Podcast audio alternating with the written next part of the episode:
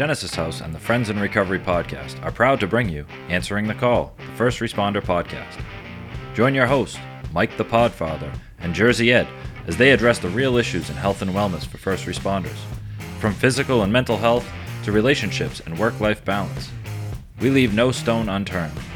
Answering the Call, the First Responder podcast, is available on Facebook, Podbean, iTunes, and YouTube, 24 hours a day, 7 days a week. Now, here are your friends in recovery answering the call. Welcome to another episode of Answering the Call, the First Responder podcast, sponsored by Genesis House and produced by Sweets Productions in Beverly, Mass. And now, here are your hosts, the Podfather Mike Miles and Jersey Ed. Thank you, Sweets. As always, we are happy to be here and ready and available to help our first responders out there across the country and abroad. That's right, Mike. I love uh, new. I love the new topics we talk about, and and so do our listeners. And uh, you know, from all the emails and all the social media chatter, they love it too out there. Yeah, you know, you know what? I'm not surprised, Ed. I think um, when I when I sit here with you, and it's been several months now we've been doing these Oh, yeah? podcasts. Yeah. Um, I, I get something out of it, and I, and I'm the guy bringing a lot of the information because of my you know experience as a cop and everything. And you also have a lot of experience. You know a lot of people. Boy, some of the guests we've had on have just been unbelievable. Oh yeah, and some of the guests that are coming up are going to be unbelievable. It's too. incredible. And Yeah. You know, I want to thank Melissa, and I definitely want to thank uh, thank Sweets and Sweet Studio. This is a fabulous place to be. Uh, what a great venue! Yep, absolutely, You it know, is. I, I get excited coming here. Absolutely, it's it, it, it's a great uh, great venue, great uh, great atmosphere to, to talk about what, what we talk about. And you know, Mike, I, I know um, you know we don't like to toot everybody each other's horns, but we do. And uh, you do you do bring. I'm not tooting your horn. I'm sorry. I love you, but I love you, but Jesus, let's get, let's get real. but we, we you know the, the information that you do provide for for our listeners is is amazing. Um, you know I did I do learn I learn from you every episode, even on our other podcast, the the addiction podcast. I learned from you. Um, you know, and and throughout the years that I've known you for the last ten years. Um, you know, I'm able to take some of that experience that I sit with you and talk to you. We talk on the phone a lot. We um, we see each other in person a lot and and I, I listen to everything that you say and I apply that in my my everyday work with with first first responders and also civilians too. Um, you know, I take that because you do work with civilians also, but um, you know, most importantly, the the first responders. I really uh, kind of enjoy taking that information and kind of passing it along, uh, passing along what you've uh, taught me. Sure. You, well, you know, when I first met you, um, as you know, it was private practice, LADEC, licensed alcohol drug counselor, clinical social worker, uh, helping people. You know, uh, putting people in treatment for me was always a challenge. I'd get I'd get stressed over that mm-hmm. because I had to start making phone calls, and I'd get the same thing. We are, we're full. We don't have any beds. We're full. We don't have any beds. And when you got somebody who's ready to go, you know they're ready to go, and that's a sh- small window sometimes. Yeah. They might change their mind at any moment. So when I met you, I could I could just hand that off to you, and you'd take it, and the next thing you know, we got somebody on a plane flying down to Genesis House. Yeah. Or if they couldn't go there, you'd help me find another place. Yeah, we, we just get them in somewhere. The, the name of the game is acting really um, quickly and helping these folks out, especially with addiction, but with anything, even even uh, mental health stuff. We have to, you know, sometimes there's folks that we can't take at Genesis House because it's all too much mental health, and we, we have to find the right spot for them. We can't just leave them hanging, you know, and we have to get them somewhere where the help is going to be top notch, just like Genesis House. And you know, we know those places, thank God. Right. And I think we're at a level now where we're, we're so head and shoulders above, you know, most, uh, as far as I know, most therapists because the podcast. And, and I got to be honest, I didn't know what a podcast was. You know, uh, two years ago, I had no idea. When you said we're going to do a podcast and you started looking into it, I just let you run with it because I had no idea what Yeah, was going on. right, right. Next thing you know, we're doing Friends in Recovery podcast. Then we're doing Friends in Recovery podcast, answering the call. Yeah, yeah. And, Who uh, knows what's next? yeah, who- who knows what's next, you know? Absolutely. But, I'll tell you one thing: um, it's really helped my business, not f- so much financially as it has given me a lot more comfort. You know, stress is a horrible thing. Coping with stress is a is a learned experience. You know. Um, a lot of people, carpenters, electricians, they have stress. You know, should I get to the job on time? Did I overprice this job, underprice this job? you know, and we all know when you start working on homes and everything, something comes up, it's going to cost more money. Uh, you, you've been in that line of work. But with policing, I think the stress I knew as a cop, um, you know, that came upon me, it blindsided me because when I came on the job in 1980, actually in the 70s, there was one guy. His name was Eddie Donovan. He was a Boston cop. He was a drunk. He got sober and he started helping cops and he got a lot of notoriety. And Eddie was great until he got caught shoplifting at at Lechmere in Boston, which is no longer there. And his whole career went right down the tubes for the second time. And I feel I'm kind of a pioneer in the field of helping cops because I've been doing it for over 30 years. And you know what? It, it's been it's been very very rewarding. And you know, stress is the common cold of most police officers because you have a type A personality. You're out there trying to help people. Sometimes people, most times they're not, but sometimes people are very appreciative. But most times they're not. They take it for granted. Yeah. You get you, you get spoken to. You get accused of things. I'll give you an example. Stopping a lady for speeding I get I get a job one night. They tell me to sit and watch these lights. People are running these lights. It's near a college where students are crossing. They study at night, and it's a very busy highway, two lane highway. Speed limit's 45 miles an hour. So I sit and watch the lights. And my my light's green, so anybody coming the other way, their light's red. So as soon as that I see one of those, I go out behind it and I stop the car, and it's a woman. And she rolls down the window. All the smoke comes billowing, billowing out. She's smoking a joint. Now this is back in the '80s. This is before it's legal here. and uh, she's she's got a minivan full of presents, and she's out Christmas shopping. And I tell her she ran a red light, and I'd already decided I'm not giving her a ticket. I'm just going to tell her, hey, lady, slow down. You're going way too fast, and you know you're going to hurt somebody. And now she starts calling me a liar. she just turns on me, and all of a sudden I get my Irish up, and the next thing you know, I got her in handcuffs, and off to jail she goes. And I learned a lot from that. I learned that I felt bad afterwards because when the sergeant got on the scene, he sees all the presents in the back of the van. He's like, "Well, you're a heartless bastard." Huh? I said, oh, "You're like fucking Scrooge for Christ's sake. You just locked her up. It's Christmas." I said, "Well, you weren't here for the the sideshow, you know."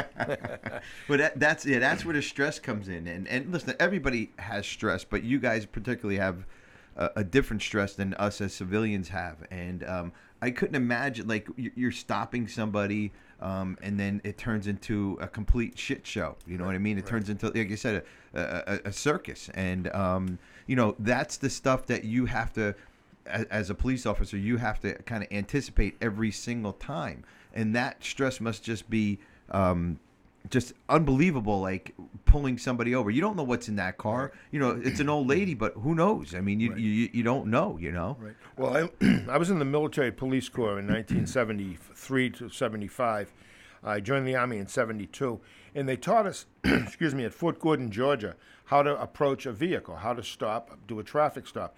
They showed us how to get thrown on the ground at barroom speed, they called it. How if somebody is going to grab you and throw you to the ground, how fast you're going to be hitting the ground. What to use as a shock absorber so you don't get a broken arm or a leg or fracture your skull. And we learned all these things, but one of the things I always kept with me through my whole police career when I stopped a car was I never took my eyes off the driver or the passenger if there was four people in the car, I could see all four people. And as I approached that car, if I was by myself, I always checked the trunk to make sure there was nobody hiding in there. As crazy as that sounds, I was taught that. And I never went further than the door itself. In other words, if there was people in the back seat, I didn't go any further than that door. Mm-hmm. I never went halfway. I just stayed right in the back, so they had to look out the window and look at me, especially the driver, to get their license. Um, many, many times people complied. They might have been surprised why I was standing way back here and having them hang out the window to hand me their license. but I didn't have to explain to them. But I can honestly tell you, there was a time when we stopped the car, guy jumped out with an ice pick and started swinging at us. Jesus. Now, we could have shot him. Yeah. We didn't have stun guns then. We didn't have pepper spray. We had a club and a gun. That's all we had. I clubbed him. I would have been justified in shooting him because he was swinging an ice pick mm-hmm. at me. It could have killed me at any moment. But that night, I went home and I thought to myself, an ice pick, they're not forgiving. Mm-hmm. If you get stuck with an ice pick, it's going to go through your skin, between the bones. It's either going to rupture an organ. If he stabs you in the head, it's going to go in. You know. And I started thinking about how lucky I was. I didn't get hit with this ice pick. How lucky I was. But no one said to me, "You might be stressed. You might have some PTSD. You might be worried about this." Nowadays, when you teach an academy, when there is an academy, they're taught about stress. They're taught about what to do with it you know, whether they call their EAP or not, whether they, they go see somebody about it, it's up to them. But that's just how it was. And I, I feel like I've been fortunate enough to watch the renaissance, to watch the the progression of of assistance for cops and firemen and correctional officers. I was a correctional officer, and just EMS in general. You know, there is there there is a lot of hope for them out there, like some of the guests we've had on here. Yeah, absolutely. And you know, stress stress is um, like you always say, it's the um, uh, the the police officer's common cold, and uh, you know. eh, eh, But you guys get a common cold every day. You know, if, if you want to talk about stress as being a common cold, um, you know, uh, you know, we have then then on top of that, you got to go home and deal with the stress of the bills, the stress of the family life, the stress of maybe of a sick kid or uh, a family member or whatever the case may be. So on top of all that, um, that stress that you have, you have to go home and deal with all that stuff. What's some of the coping mechanisms um, that you deal with as far as trying to keep all that in in check and not becoming a, a fucking maniac? Well, years ago, there was an author. His name was Joseph Wambaugh. And Joseph Wambaugh was a Los Angeles police officer. And back in the day when I was in the Army, 18, 19 years old, I read a lot of books. I read a lot because I had a lot of downtime. And some of the books I read were The Onion Field, The New Centurions, all written by Joseph Wambaugh, The Glitter Dome. I mean, he wrote tons of books, uh, probably 10 or 12, maybe more. And I just loved his style of writing. But he would he wrote a book called The Choir Boys, and basically it was about what cops did after work to relieve their stress. And what they did was they were choir boys. And a choir boy is someone who sings in a choir at a church.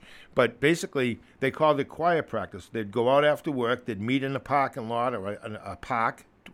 They get out of work at 12 at night, they'd be in a park somewhere um, in Los Angeles, and they'd bring cases of beer and they'd drink and they'd do crazy stuff. Well, I did that. I did all that crazy stuff with cops back in the early 80s. And um, it was it was a great time. You know, it was fun. You couldn't wait to get out of work. And during your working shift, you'd get beer, you'd get ice. Sometimes we'd get beer from kids in a field drinking, would scare them off.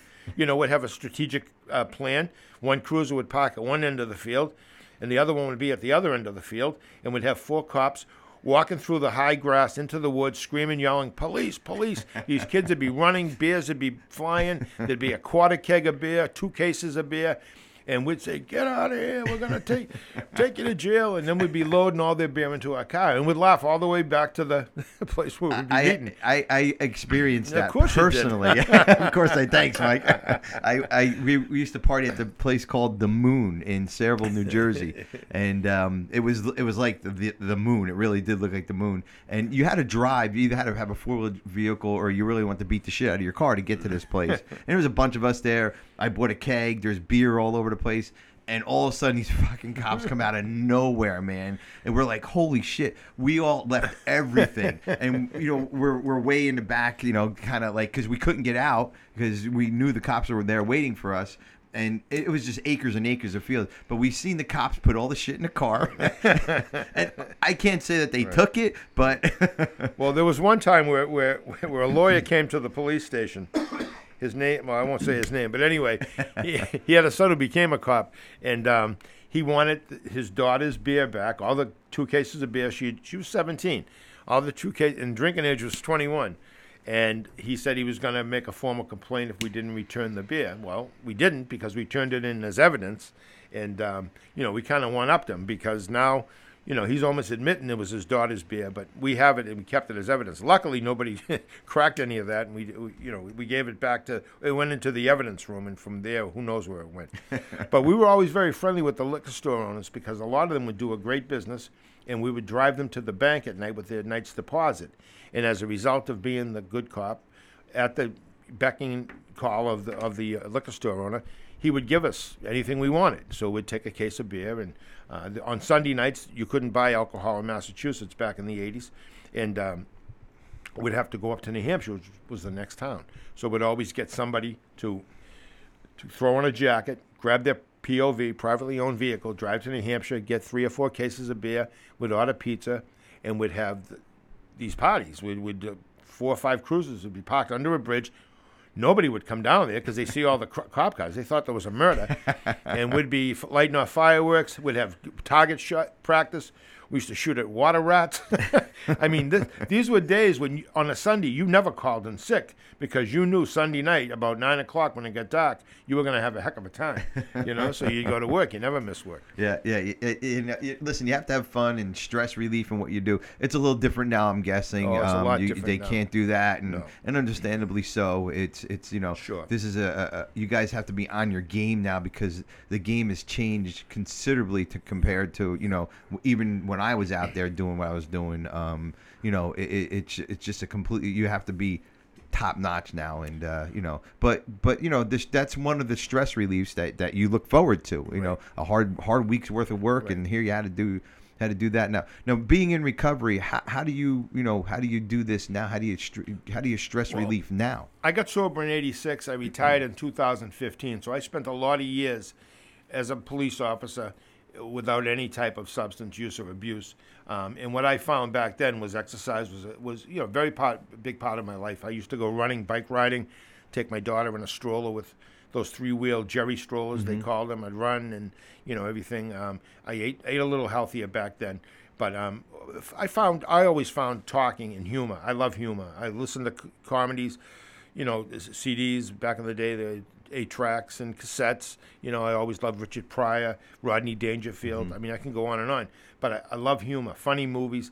I won't watch. I won't watch a movie that has gore in it, rape, robbery, murder, torture. I can't watch that stuff because I want to jump on the screen. You know, it, it just upsets me. I can't yeah. do it. But comedy was it, it for me, and I, it's funny because I have three children. My oldest daughter she's so funny. Like she'll tell me, "Dad, guess what was just on Christmas Vacation? Dad, Caddyshack was just on." Dad, you know, and so because she grew up watching me watch all these funny movies, you know, um, I found being being a good dad, taking my kids and all their friends wherever they wanted to go.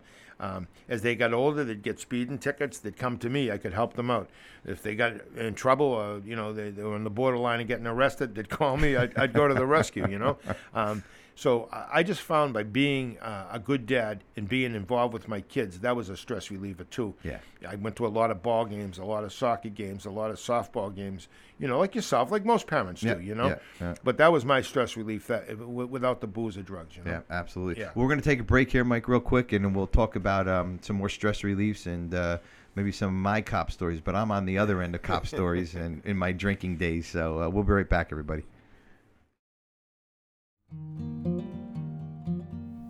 Since 1992, Genesis House has been helping real people heal from addiction on their private recovery campus in beautiful Palm Beach County, Florida.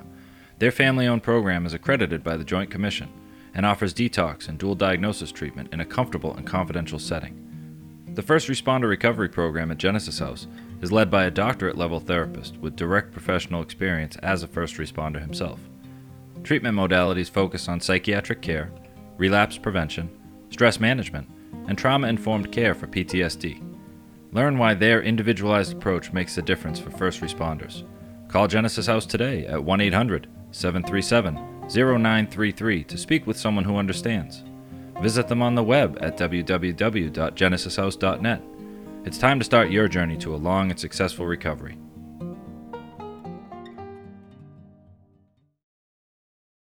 Hey, welcome back, everybody. Back to Friends in Recovery podcast, answering the call. I'm the Podfather, And I'm Jersey Ed. and we were talking about stress relief for uh, police officers and, uh, you know, firemen, corrections. I was a correctional officer too, and we used to. Um, I worked at the Billerica House of Correction, four to twelve shift, and we'd get out of work. We used to go to this uh, bar called the Red Pines, and the guy would cash our checks. Back then, we made 198 dollars a week, and Tony would cash our checks on a Thursday night. And um, you know, you have a pocket full of cash, and you know, you'd pound down a few beers, and then you'd go out to the local clubs till they closed at two. You know, being a young single guy, 21 years old, it was a great job. You had a uniform, a badge, a little bit of authority, and um, you know, I worked with some men and women, mostly men back then, that turned out to be very close friends who went on to become chiefs of police, and um, some of them became therapists like myself. Some of them became uh, uh, teachers. You know, it was like a stopping job. Like you got the job as a correctional officer, but you didn't stay there till the end. Because what I found out years later, and what I've seen over the years, is you know, most correctional officers don't live a long life. Most cops don't live a long life because of the internal stress of a job. You know, average life expectancy of a white male is about 79. Used to be 80, but with the epi- the um, Opiate uh, epi- opiate yeah, yeah. epidemic. Yeah. it's it's come down considerably. So it's about 79 now. Yeah. You lose 20 years of your life. Yeah. But you don't think of that as a young guy, you know?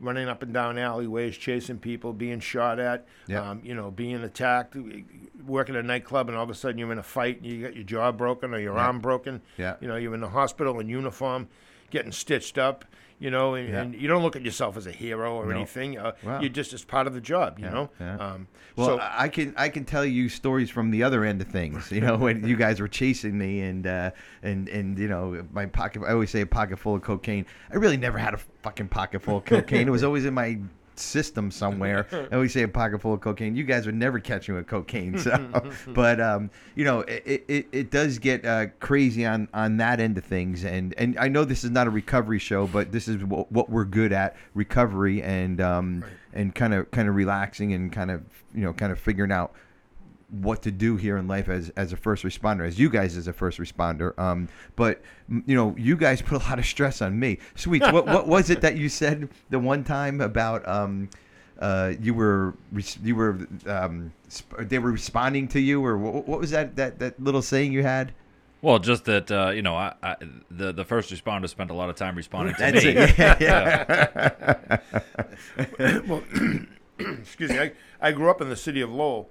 Uh, I joined the army right out of high school. And when I came back, you know, I, I had a little. I had my fair share of trouble myself as a kid. But when I became a cop, my friends were like, "What?" You know, they'd see me in a cruiser. They couldn't believe it. You know, I couldn't believe it. Yeah, but one one thing, cops are he, people too. Right. Firefighters are people too. You guys have that um that other side. You know that that right. we we as as the public we see you as just a cop. And I remember seeing if I ever seen a cop in a bar, I'm like, oh my god, they can do that. Like they're they're allowed to be here. And you know, and it always fascinated me when there was a, a cop in the bar. It scared me too. But you know, I don't think you were looking for me when you guys were trying to have a good time. You know, you leave that to the guys on duty, I guess. So well, I can tell you some of the funniest things I've ever seen hmm. has been has been in uniform, and and and some of the the characters you meet over the years. You meet every city and town has a few characters. You know what I mean? We in Lowell had Depot Annie, an elderly woman, probably had a little bit of dementia, would walk around. They, the, the the folklore story was she was waiting for her boyfriend to come back from the war, you know, from the train station. She hung around the depot. Who knows if that was true? but you know, we used to go up to her and call her Depot, and she'd chase us. Then we had another guy, Tommy Ellis. He was a boxer. We called him Ding Ding, and if you yelled Ding Ding, he'd start swinging at you. And of course, he was an old man; he couldn't catch you. But as a young cop, one of my first first arrests was Tommy Ellis who was known as Ding Ding. And I remember writing the report, and I was like, Jesus, if anyone finds out I arrested Ding Ding, you know, I mean, it's like catching fish in a barrel, you know? but yeah, I think um, from what I've seen over the years, um, the, the, fortunate part of uh, law enforcement and corrections today is they, they have EAPs, they have people you can go to to get the help you need. Um, in most departments, um, the upper echelon, the chiefs, they're on board with this. You know, um, they, they want people to be healthy. They understand it themselves because most chiefs have done the job. Some of them better than others, but they understand it. You know, um, society itself uh, might might understand it a little better. People, believe it or not, radio rooms, communication rooms, and police stations actually get calls from police officers going to doctor's appointments in their uniform with a gun. The, the, the doctor wouldn't see one of the cops because he had a gun and a firearm. God. Well, you know, and I understand what he's saying. He's he, he- he's got patients that are afraid of guns. I think the cops should have used a little more discretion, left the gun at home Yeah, or in the car, locked in the trunk. Yeah. But you know, it's it's a different society now. People watch you more, and they expect you to be completely perfect, make no mistakes. You know, um, I've been to some horrific car accidents where people have died, and you know, if it doesn't affect you, then you're not human. Yeah, you know? exactly. Yeah, and yeah. and um, that that stress, that internal stress that you get from that, you have to learn to deal with. You can't just swallow Yeah, it. You know. yeah. I'm going to ask you a question here, and you have to think back to your your your younger days. Um, um, I, I would love to be in in a cop car when you call something in or a call goes out to you. Um, did you ever get a call like? Not this one. Here's this one again, or Oh, or you know, like like joking around. You know what I mean? You know, like many you, you know, you know what I'm saying? Sure. Like, give us one of those stories, like where you heard, you know, like uh, you know, th- actually, there's there's um, I'll tell you a quick story about about uh, Sayreville, New Jersey.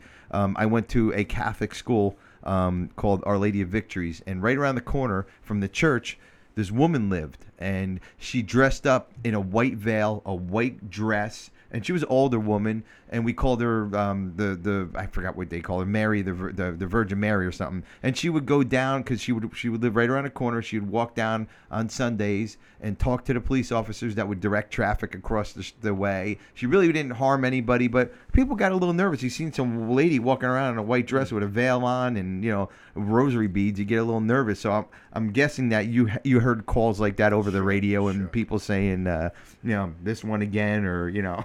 well, we we had this um, call for loud music one time when I first come on, and I was with this um, police officer who became a deputy and then became a lawyer and retired as a lawyer, and he's still still in practice. And uh, he was a he was a little um, he had a chip on his shoulder. Let's just say that.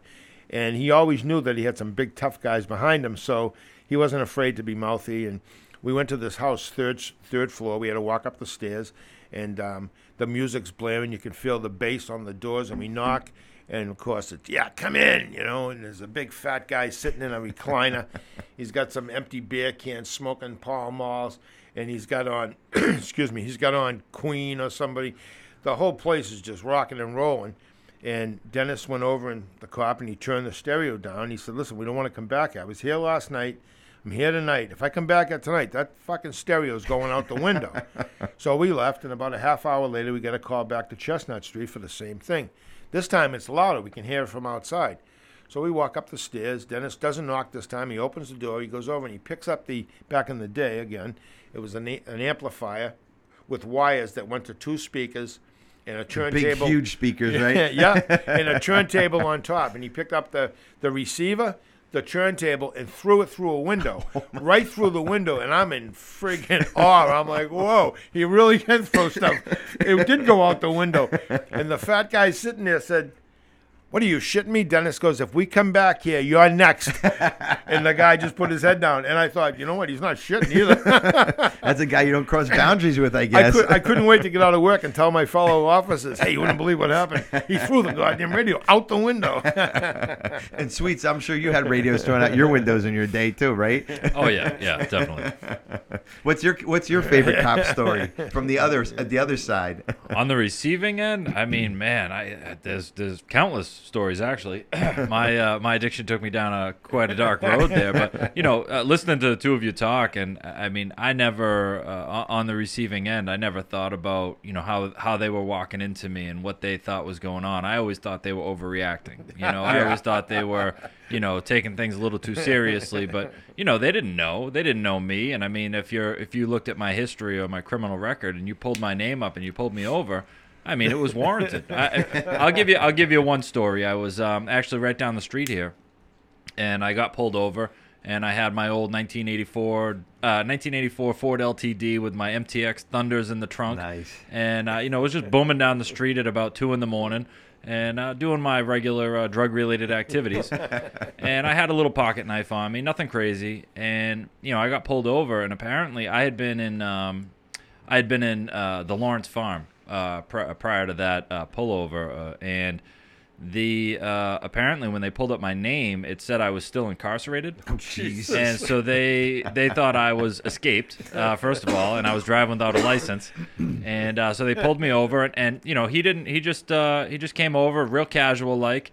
Uh, with his gun drawn to my window, Casual with Yeah, a gun. casual with his gun drawn, and uh, you know, two or three cruisers pulled up, and I was like, I knew I was driving without a license. I knew I had drugs on me, but I was like, you know, what are you guys doing? I said, this is a traffic stop, and uh, it turns out that you know they were. Um, they were responding appropriately. Yeah. You know, they were responding according to the report that they got and the insight that they had about the situation. And so, as much as on the receiving end, I was like, "You guys are nuts," eh, you know, I couldn't imagine the fear that they must have been going Oh, through, my or you know, what they saw. And so it was uh, it was quite an evening, and uh, things turned out in my favor actually, and uh, I was able to walk away from that. But that was my that was that was my receiving end story. See, now S- Sweets Sweets is an honest man, and, and he actually gives credit to the cops for he, he understood. He didn't feel like they overreacted. He he understood the situation. Well, but you know when when when you guys are after you know us in our addiction days, um, we you know all I wanted to do was get high. That's I didn't want to hurt anybody. I didn't want to do anything else except get high and drunk and just just have fun. That's all. But you guys don't know that. You know, coming Right. into the situation, it's different. you know, it's it's um, it's definitely um, you know a different different end of things. So when um, when we're when we're doing our party and you come bust us, it's like, whoa, Jesus Christ, I, you know, I'm nobody. I have, you know, you, you could take me down just by blowing on me to how I'm so fucked up right now. So I got one more story. This is a good one. Um, I'm at a red light one night. There's a car in front of me, and I'm with another cop, and um, the light turns green, and the guy in front of me doesn't go anywhere. And this was before cell phone, so he wasn't on his cell phone. So I gave it a good couple of seconds anyway, and then I hit the horn, just beep beep, and a hand came out the window, and it went like this. The, the thumb and the middle finger. And I said, Oh, yeah, you fucking asshole. So I lit up the lights and I hit the siren, boop, boop. And this guy pulls over, and I get out of the cruiser, and of course I'm on fire because he just gave me the middle finger. And I walk up, and he's like a real quiet-looking kid, Poindexter, glasses, look kind of a, maybe special, even little special needs. And I said, "Geez, this doesn't seem like the type of kid that give the cops the finger," but he did, you know. so I said, "I need your license and registration," and he said, "Sure thing, officer." And he said, "Why are you stopping me? I had a green light." I said, "I know," and I beat cheated the horn to let you know you had a green light, and you gave me the finger. And he said, "I did." He goes, "Oh, you mean this?" And he shows me his hand, and all he has on his hand is a middle finger and a Oh, thumb. no. He had no other fingers. he was waving to me. oh my god, hey, this was a good show, Ed. Um, absolutely, I'm looking absolutely. forward. Looking forward. I'm looking forward to next week. And, um, Absolutely. Oh yeah. Every great. good, all good shows. Uh, Mike, a couple couple things before we, we end the show here. Um, you know that, that was a, that was a good show. We have to have some fun sometimes. once in a Um, while. But you know, like we said in the past shows, we we uh, we want to bring up issues, just not substance abuse. I know there's a little bit of substance abuse in our using history, but um, you know, you guys have to have fun out there. We, we want you to be, you know, um, good dads, good moms, good husbands, wives, and all that. And that's what this show brings. Right. Um, and of course, with Sweets here doing um, all the um, all the uh, the production for us, we, we get it out to you guys really, really well. And, Right. and it's it, it- we've been having some good um, feedback from everything. But one thing we do want to ask you guys, and, and I said it on all the past shows, is please send in um, your your department patches to us. Um, you know, email me or email us at help at friendsinrecoverypodcast.com.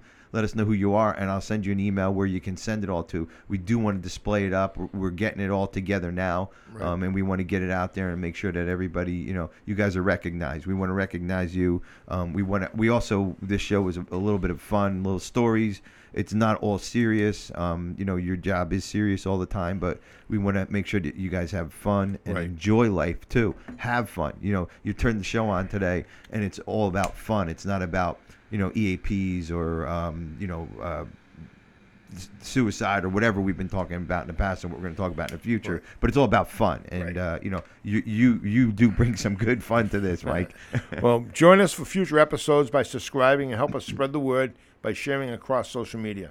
We want to have a special thank you to our sponsor, Genesis House, for making this possible, along with our podcast suites and the Suites Podcast Studio for recording and broadcasting this podcast, which he does an excellent job. Absolutely. And if you have any questions, you know, always, you know, you can, um, or if you want to be a guest, um, or if you want to uh, submit a question or a topic for discussion, please uh, visit the Facebook page at Answering the Call, the First Responders Podcast, or send an email again to help at friendsinrecoverypodcast.com.